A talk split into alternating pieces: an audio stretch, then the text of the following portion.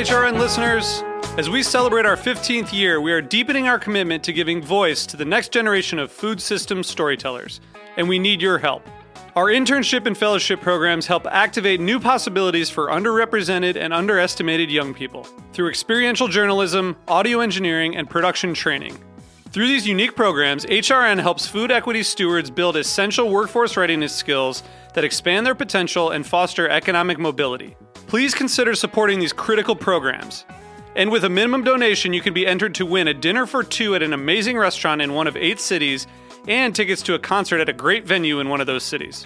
We have incredible partners across the country who have donated, as they also share our passion for helping to educate the next generation of food systems storytellers. Check out heritageradionetwork.org slash 15 to donate and enter to win today. That's heritageradionetwork.org slash 15 to donate and enter to win today. And make sure you donate before March 31st. Thank you.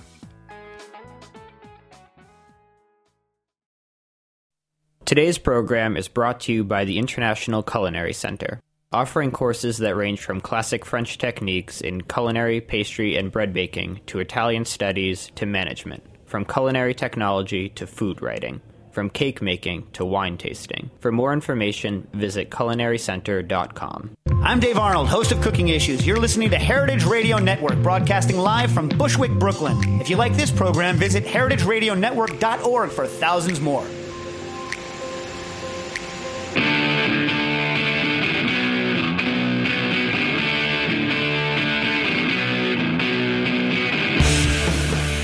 Good afternoon and welcome. Yes, that's right. It's Monday. It's 11:59. Okay, we're a little out of schedule.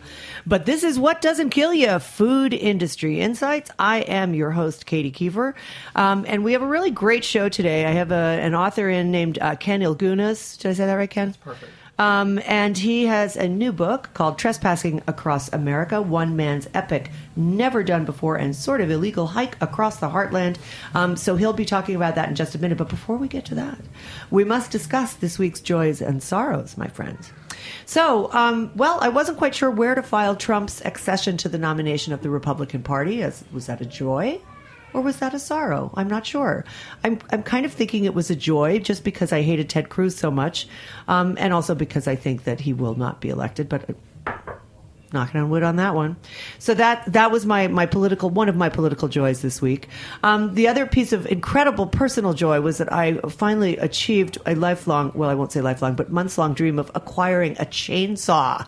Yes, I am now in possession of a battery operated ten pound sixteen inch blade chainsaw. But the tragedy, the sorrow, I'm terrified of it. Scared to death of the freaking thing. Um, there's a lot of mojo behind that chainsaw, and um, let us say that I am I'm still being closely supervised during my um, my efforts with it. Okay, another joy this morning. Mercury crossed the sun. Did anybody see that? My guests in studio did not see Mercury crossing the sun, nor did I. In fact, I didn't know until I opened the New York Times this morning at about 8 o'clock that it had happened. But so there you go. Uh, my sorrow, another political sorrow, is uh, that Sarah Palin has declared that she would be an impediment to the Trump campaign. So she probably doesn't want to be his nomination for vice president. I just think that's tragic. I really relished the idea of Sarah Palin back on the campaign trail. I mean, the the the comedy fodder from her last foray into uh, the public eye was just so brilliant that it's just kind of really truly a sorrow that she's not going to do it again. But whatever. Uh, another joy is that uh, the art the uh, you know the Antichrist himself is supporting Trump. That would be Dick Cheney. Maybe he could be the nomination for vice president. What do you think? that would really be good.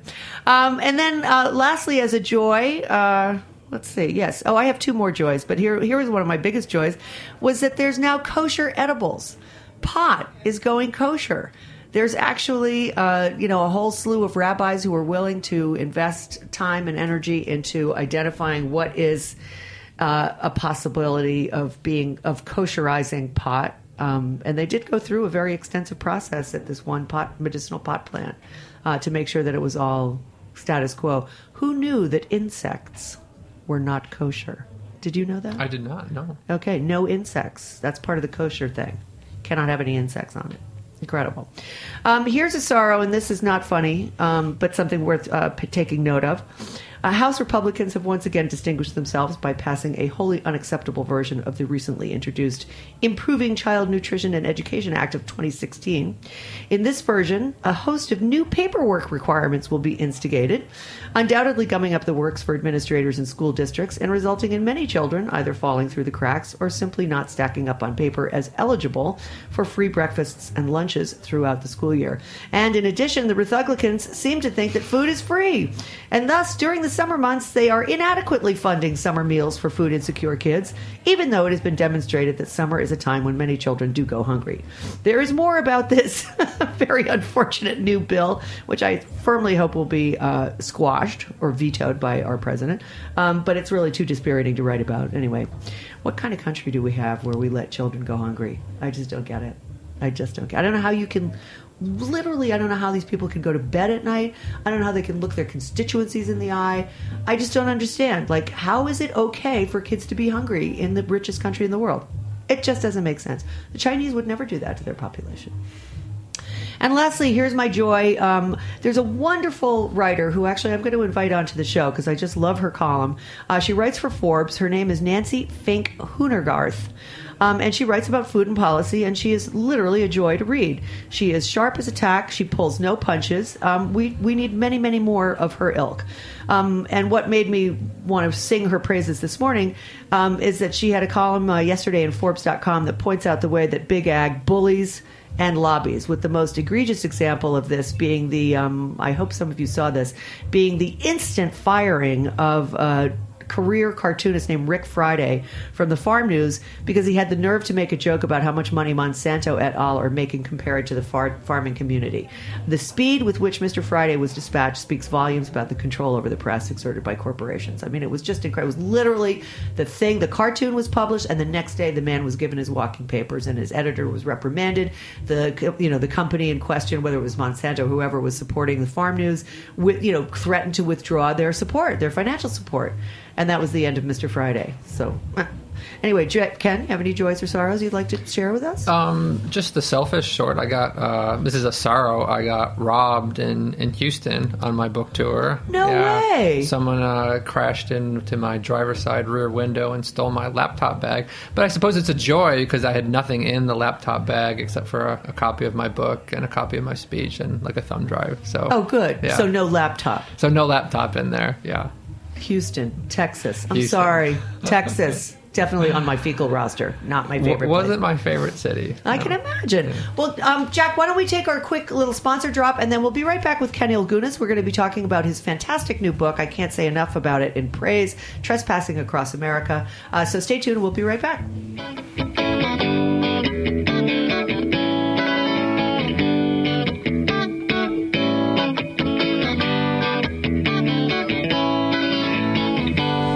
Well, she's her own.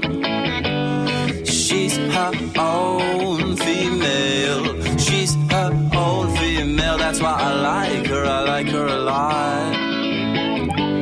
And she don't know that she's her own female. She's her own female, and she don't know. That's why I like her a lot. I got a cab to the cafe to play the charming young man. The International Culinary Center is a proud sponsor of the heritageradionetwork.org. The ICC, with locations in New York and California, provide cutting edge education to future chefs, restaurateurs, and wine professionals. We're proud to claim Dan Barber, Bobby Flay, and David Chang among our honored alumni. This is Dorothy Cann Hamilton from Chef Story. Check out our ICC website at internationalculinarycenter.com. This is What Doesn't Kill You Food Industry Insights. And um, today we're not going to talk so much about food as we are going to talk about walking, um, walking across the heartland. My guest is Ken Ilgunas. Uh, he is the author, as I said before, of Trespassing Across America, one man's epic, never done before, and sort of illegal hike across the heartland. Um, this book just came out a couple of weeks ago. It's a Random House title. What's the um, blue? Blue, what do we? Blue Rider Press. So it's a little imprint of Random House. Yeah, Blue Rider Press. Um, Ken, just to give a little, a few um, moments of his um, of his extraordinary career.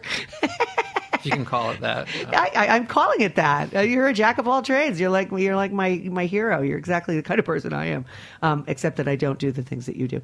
Um, he has worked as an elementary school tutor, an Alaskan tour guide, a backcountry ranger at the gates of the Arctic National Park, and this is my favorite part of his bio. He has hitchhiked 10,000 miles across North America. He has paddled 1,000 miles across Ontario in a birch bark canoe. Did you make it?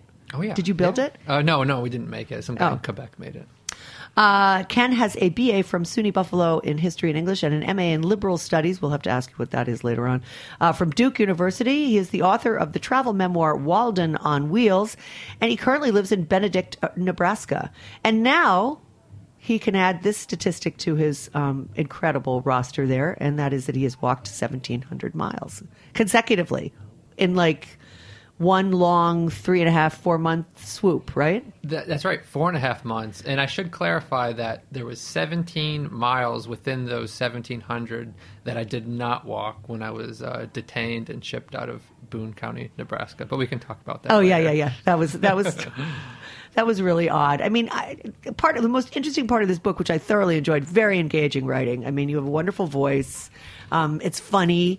Uh, it's it's got a you know a fair amount of sort of mm, I don't want to say philosophical, but you know meditative. I really appreciated that part of it. Um, but anyway, why don't you give us an idea of why you decided to go on a seventeen hundred mile walk? I mean.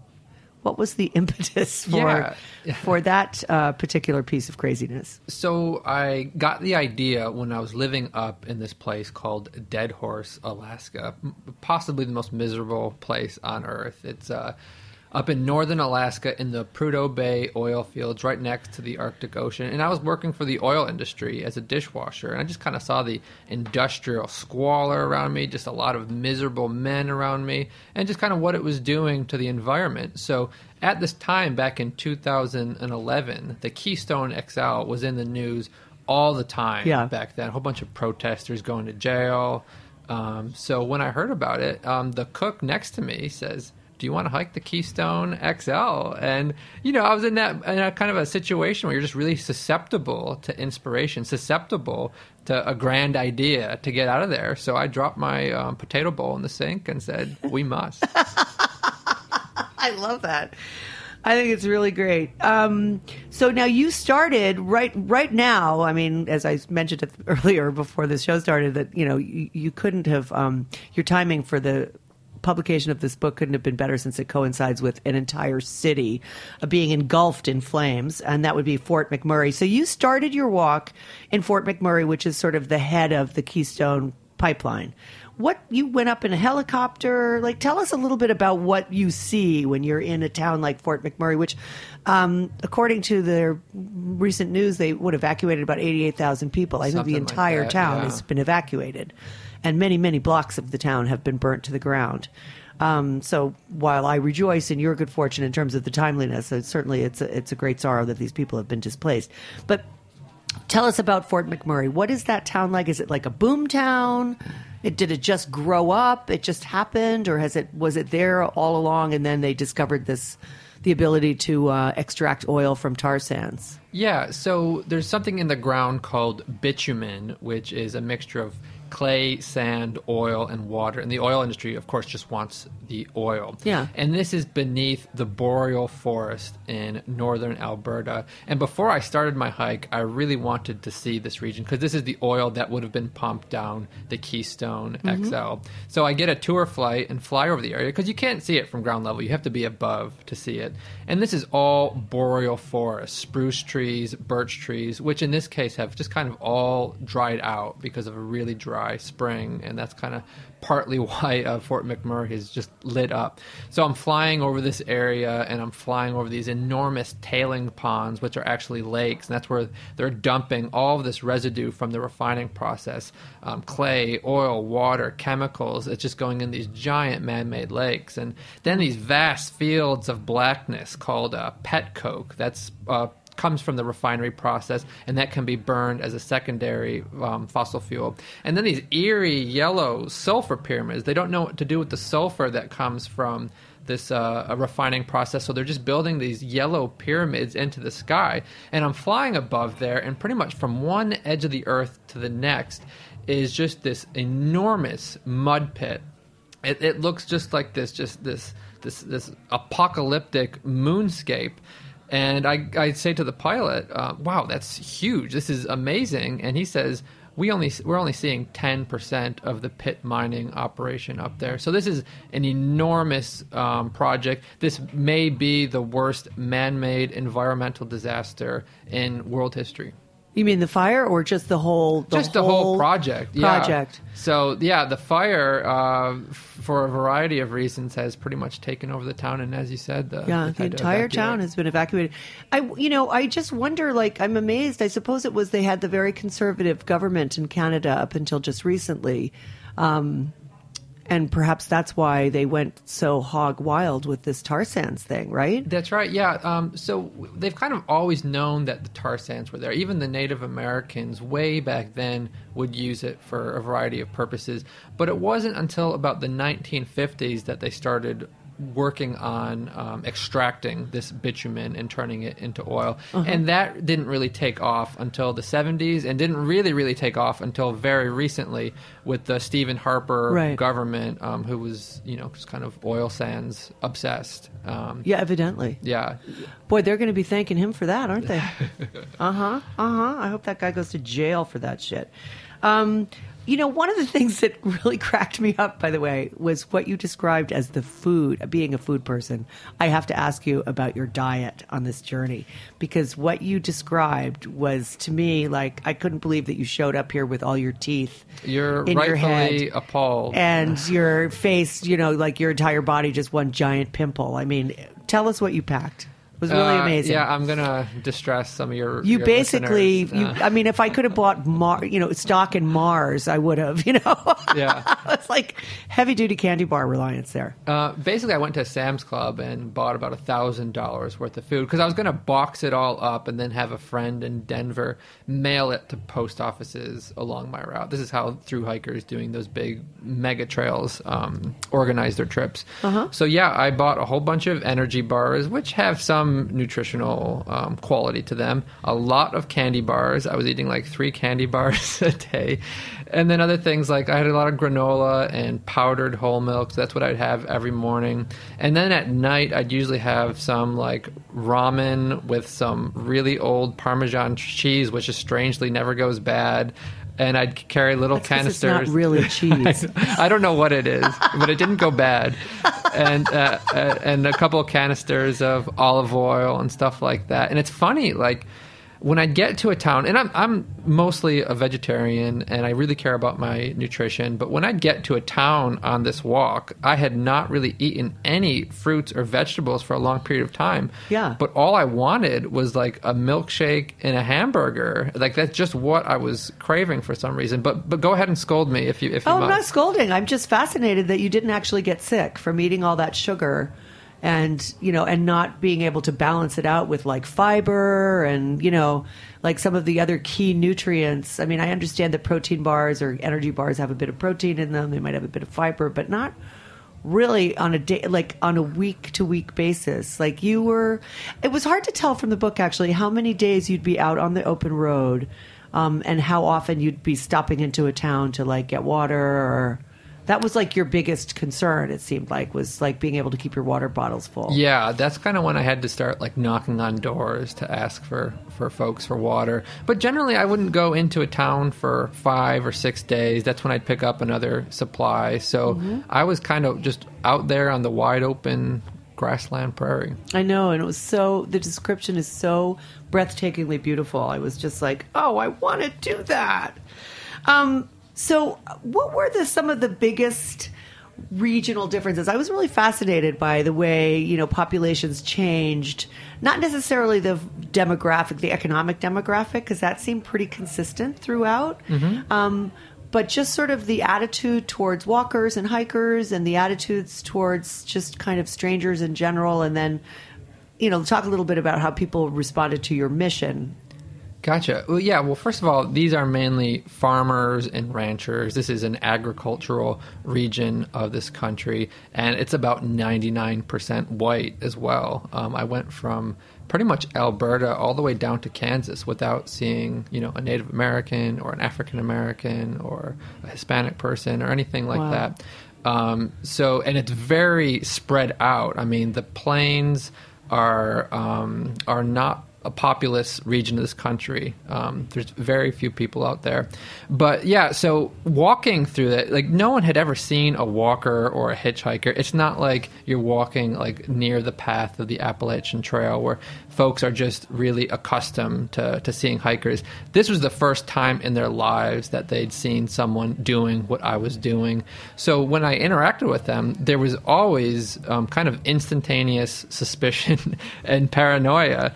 Um, but generally, that kind of went away every time after about five minutes of discussion. And from there, I got nothing but kindness and generosity. I remember this one time, uh, well, several times I was walking roads in Kansas and Oklahoma, and I see a truck go past me and then come back about 15 minutes later holding out a bag of McDonald's. You know, I'm a complete stranger. They don't know who I am. Yeah, they'd, they'd go out and do that. Yeah, you had a lot of great experiences of, of you know getting the kindness from strangers. I mean, that was one of the the themes in the book that comes up over and over again. It sort of made me feel a lot better about Americans in general, but also just um, you know just humankind that we haven't completely lost our shit. you That's know? right. Yeah, like it, it's you know I came into this project a cynic, um, and when you're getting nothing but generosity and kindness from complete strangers every single day, it, it makes that cynicism go away. I mean, granted, the cynicism came back, um, but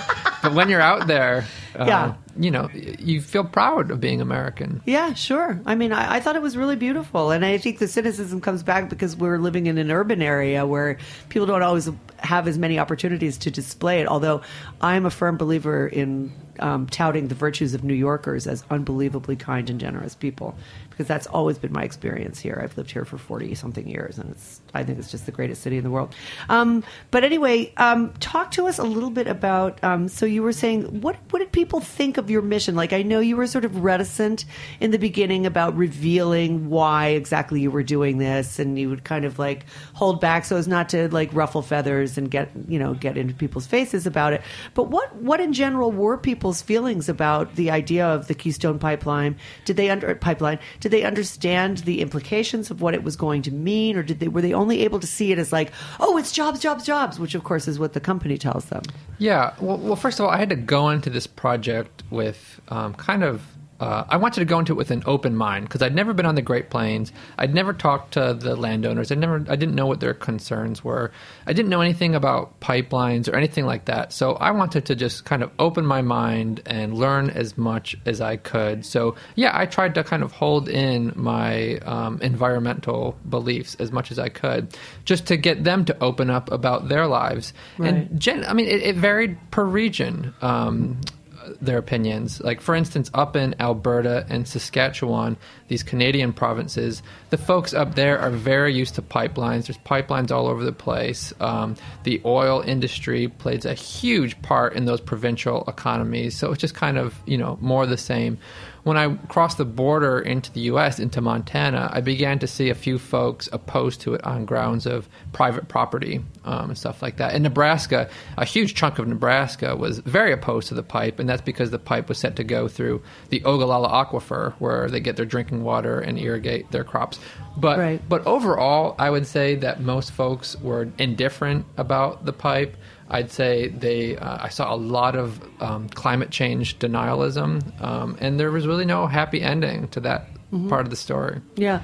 Why do you think that? I mean, because the fact is, as you point out in the beginning of the book, we have literally hundreds of thousands of pipeline already exist in the United States. So not only was Keystone kind of redundant, but um, but uh, or at least in places. But but um, but why did people pick on the Keystone XL as like suddenly we're all supposed to be upset about pipelines when we already have? It's kind of like being worried about whether or not there's GMO in your food. It's there, people. I mean, you know, and it's been there for a while. So why do you think that was such a phenomenon? Yeah, that's a really good question. And I should state up at first that we have 1.7 million miles of oil and gas pipelines just in the U.S. Yeah. We've been building um, oil pipelines since the 1860s. The first was a wooden gutter, actually, in West Virginia.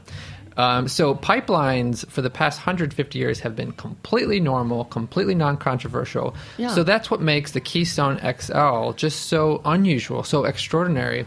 And I think it's a couple of reasons. One, we're just kind of as a country, as a society, becoming more concerned about climate change. Where um, you know we want to promote re- renewable energy infrastructure.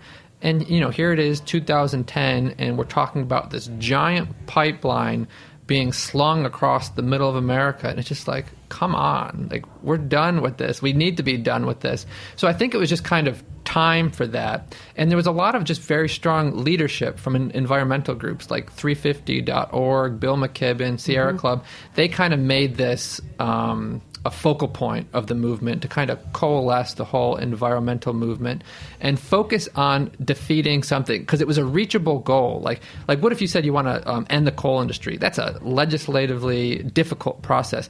Right. But getting rid of the Keystone XL, all you would have to do is convince one man, and that would be President Obama. So this was an opportunity to to win a victory. Right, right. And did his vetoing of the pipeline change your opinion of him?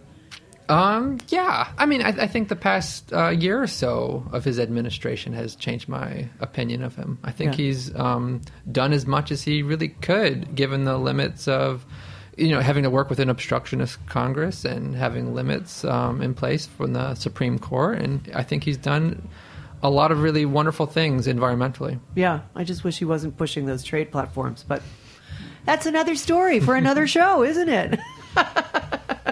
um, talk a little bit about um, about what you saw when you were because I loved the passages where you were describing like walking across these beautiful sort of long, long undulating, you know, prairies. I mean, and, and you know, and what was on them and what that was like You to bet, be just like completely isolated. I mean, you were out there with nobody and nothing. I was out there alone With yeah. coyotes I was out there with coyotes. Um, so well, when, when we picture the Great Plains, we usually picture that one time we drove across Kansas on the I seventy, and it was nothing but flat, windy, boring. But when you walk 1,700 miles across the Great Plains, you come away with a very different impression.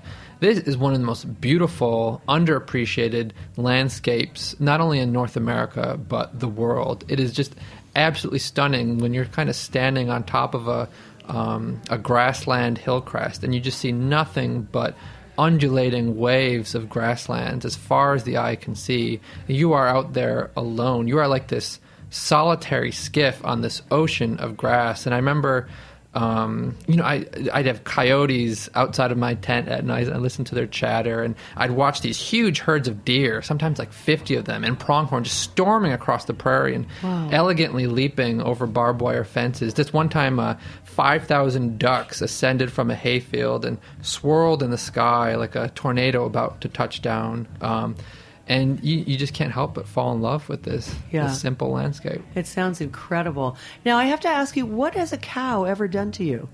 Because I mean, you're, that was really like obviously a big thing for you was the cows, and I mean, of all the critters that you're going to encounter out in the wild, the cow would not be my number one predator. I'd, I'd like to go on the record and uh, legitimize this fear because I get laughed at a lot bet. for it.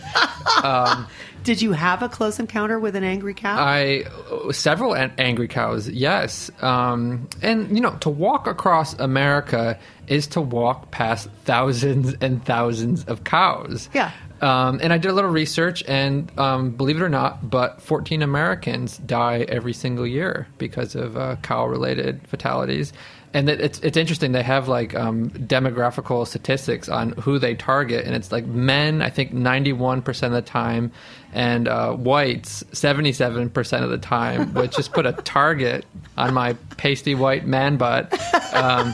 So so yeah so like i have to um, hop barbed wire fences 50 times a day and walk Yeah. right in the midst of a cow herd. And she's like what happens if one of them is having a bad day? And when i say cows i'm talking about bulls as well um, so uh, yeah, as I'm walking through Alberta and Saskatchewan and Montana, this phobia kind of goes away because I just notice they all run away when I come towards them. But Yeah. there was this one instance in South Dakota where I'm hop a barbed wire fence and I approach a herd of black Angus cows and they're not running away. Rather, they form this kind of this narrow corridor which I have to walk through.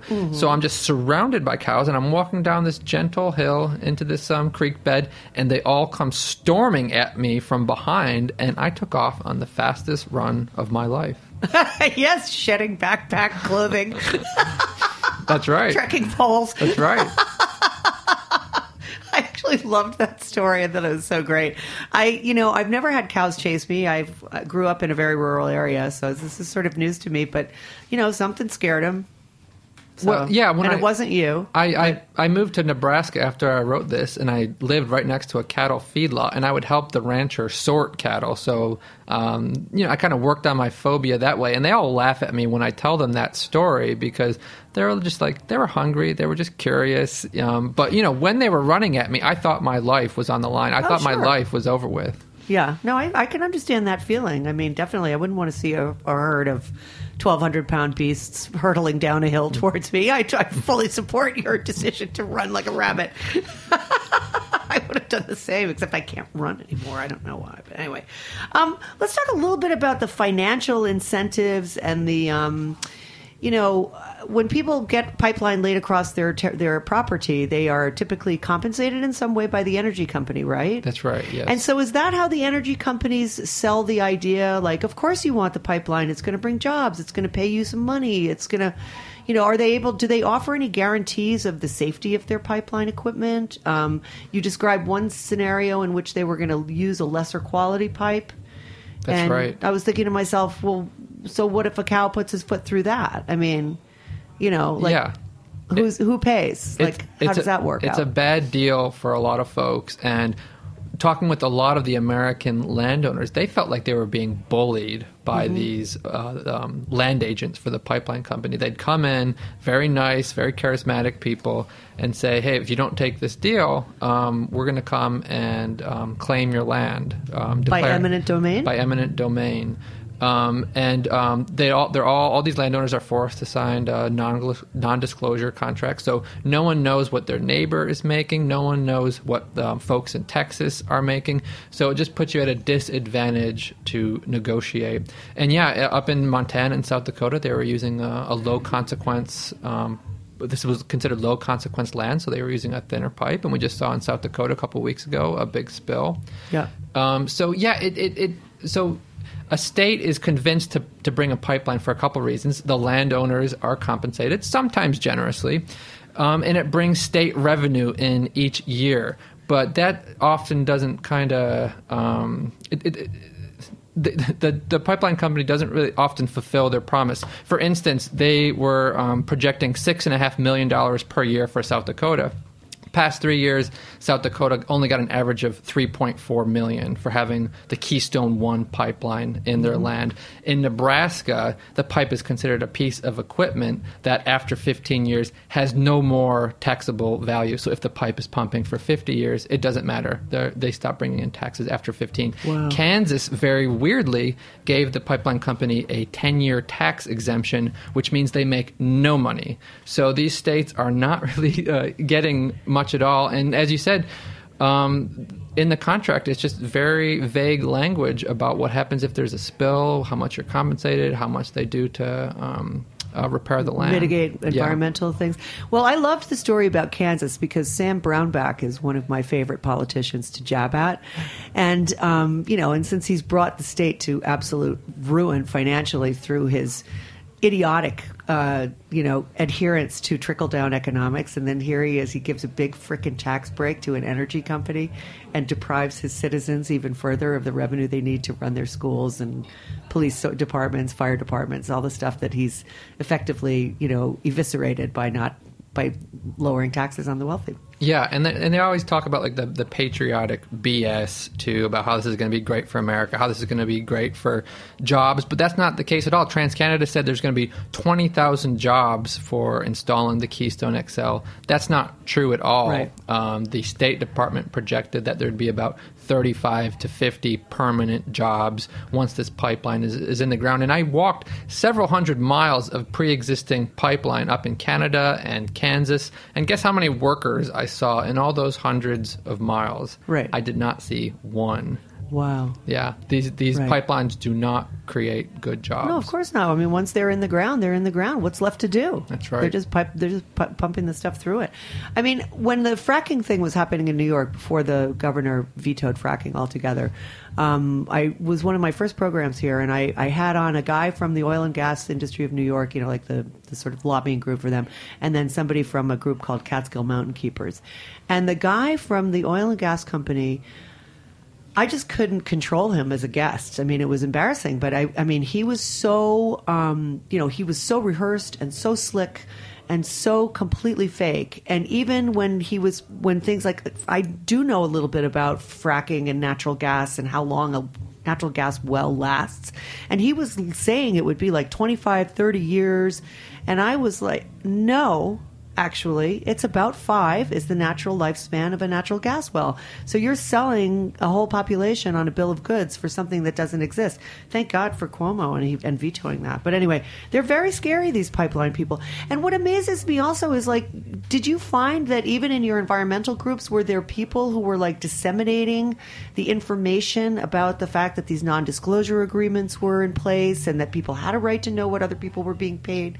I mean is there any edu- were you aware of any education process to landowners to help them sort of counter some of these arguments that are you know at least specious if not downright fake Uh, generally, there wasn't. Um, and one of the landowners was, uh, he was telling me that, you know, he didn't even have any lawyers to go through because the local lawyers were bought out by the pipeline company. so he just had no sort of legal recourse to anything. And again, um, you know, this is a, a very um, low population dense area, so there's not even that many folks who you can really talk to about that. There was one rather grand exception, and that was in Nebraska. This wonderful um, organization called Bold Nebraska formed to oppose this pipeline, and they were a very powerful force. And I think if you could point to any one um, environmental group, maybe aside from 350.org, for the uh, rejection of the Keystone XL, it would be bold Nebraska. It was very surprising to see Nebraska cutting, leading the charge on this environmental issue. Yeah, sure, because they're certainly a very conservative state. Um, when did you decide that you would become? Um, oh no, I loved the. I, okay, here's to, before we get to that question. When people described you or asked you if you were one of them environmentalist types, what was your response?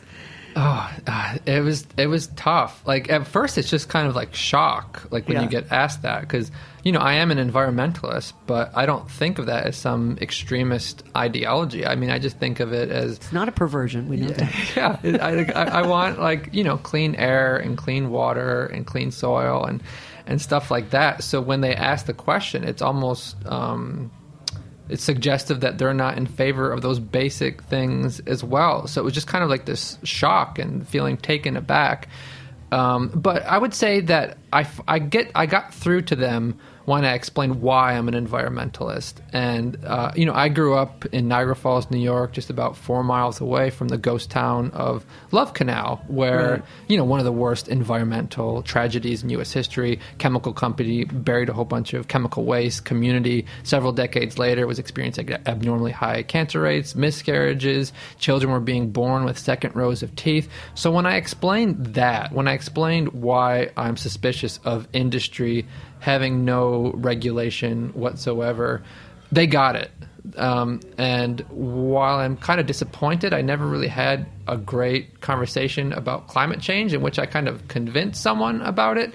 I am happy at least I showed them that you're you're not some nutcase for caring about the environment. Right, right. Why do you think people are so uh, invested in denying climate change in sort of the heartland? Why do you think that is? Oh, for a couple reasons, and that's that's a really good question. Um, for one, like I think everyone in the plain states have um, know that have a sense of mortality for their town because there's so many boom towns turned ghost towns. They know Right. that economic situations can just kind of boot them out of their um, town or home. So when a family is worrying about paying the bills, when a family is struggling. Um, when a family has something to worry about today, they're not going to think to wor- worry about something that might affect them in 20 years or 50 years or 100 years.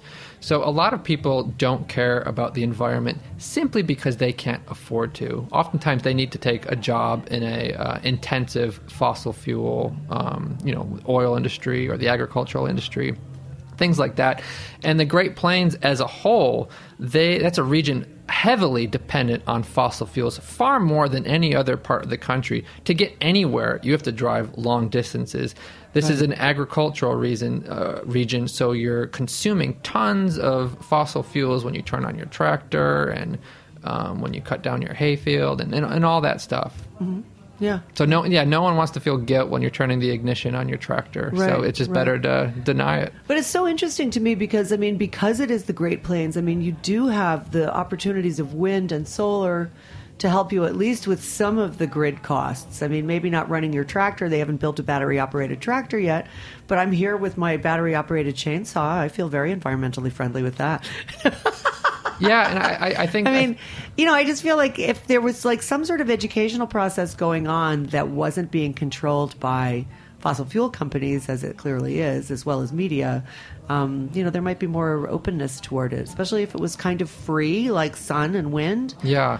I remember one kind of forward thinking Methodist pastor told me down in Texas um, folks around there just have a hard time believing in something that they have yet to experience. And a lot of the folks on the Great Plains, you know, these aren't like drowning villages um, in the uh, equatorial um, Pacific, you know. right.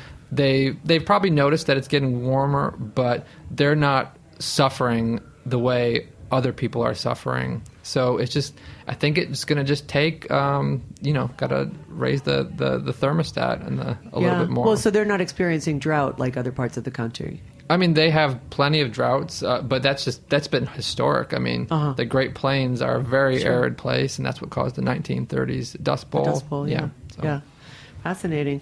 Um, do you do you feel like? Um, let me ask you this. Okay, here's here's your. This is actually your final question. Then you get to promote your events and stuff. But if we were electing you as president, Ken, what would your energy platform be? Oh, this is my, And my fantasy. And what what environmental measures would you try to pass? oh boy, um, Sky's the limit.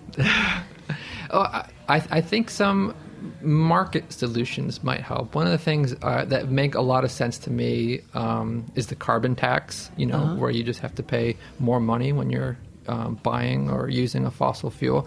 Same thing with the fee in dividend system, which makes a lot. It would take me a while to describe that, but just look up fee and dividend for an idea for a market solution to environmental problems. Um, and uh, there's this guy named uh, David Owen, a writer who wrote The Conundrum, which I really liked. And he says, you know, we need, we need to invest a lot of money into big techno wonders, stuff we haven't even imagined. And I don't think um, techno wonders is going to solve the solution. We really need to lower consumption. I mean, like, like North Americans, ca- Canadians, and Americans, we consume twice the amount of energy that Europe does. We emit twice the amount of greenhouse gases that Europe does. Yet our standard of living is, um, you know, very much the same. We need to just have a, a, a, a radical revolution in um, how much we consume. Um, well, I'm, I'm perplexed a little bit by that. Uh, the Europeans use a lot of nuclear energy as opposed to po- fossil fuels, right? So how have they managed to lower their their overall consumption of energy? They drive. They, They have better. drive. They have better public transportation than we do. That's for sure. You can you can look to California as an example uh, of a state that has kind of maintained or reduced the amount of energy they use per capita, and that's entirely because of laws. They've passed laws that have um, made it more expensive, um, created incentives for um, better energy solutions, and that's what you see in a lot of places in Europe. So it's I don't think it's just nuclear energy. I think it's um, I think it's just democracy in action. Interesting. All right, so now we get to promote your book and your events. So tell us where you're going to be. Yeah. So and remember that this is a national. I mean, this pro, this goes everywhere because it's a podcast. So it, other states are fine, but you're going to be you're appearing in New York City, right? Yeah, yeah. This is kind of the uh, the the last leg of my tour, but I'm in New York City tonight at seven o'clock at the Half King. Um, oh, what fun! I love the half king. Oh, wonder. Yeah, I haven't been there. Yeah. Um, and if anyone wants to follow me, just uh, go to my website kenilgunas.com or follow me on Facebook or Instagram. Do you have a Twitter handle?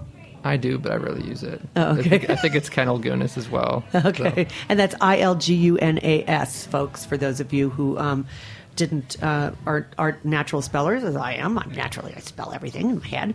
Um, but anyway, thank you so much for joining me today, Ken. This was really fun. I don't do a lot of stuff about uh, environment. I mean, I do, but usually in the more in the context of agriculture than my our chat today. But I again congratulate you on a really wonderful book. I just loved it. I, I devoured it fast and um, you know, it gave me a lot of things to think about. So I appreciate it. And also, I'm going on a walking tour myself very soon. Oh, nice. Yeah, I've never done that before, so I'm looking forward to it. And you were really inspiring in that one. So thanks to my uh, sponsor, and um, thanks as always to my engineer Jack Inslee. We'll see you next week. The wonderful Tom Philpott from Mother Jones will be joining me to talk about politics. See you then. Thanks for listening. Thanks for listening to this program on heritageradionetwork.org. You can find all of our archived programs on our website or as podcasts in the iTunes Store by searching Heritage Radio Network. You can like us on Facebook and follow us on Twitter at heritage underscore radio. You can email us questions at any time at info at heritageradionetwork.org. Heritage Radio Network is a nonprofit organization.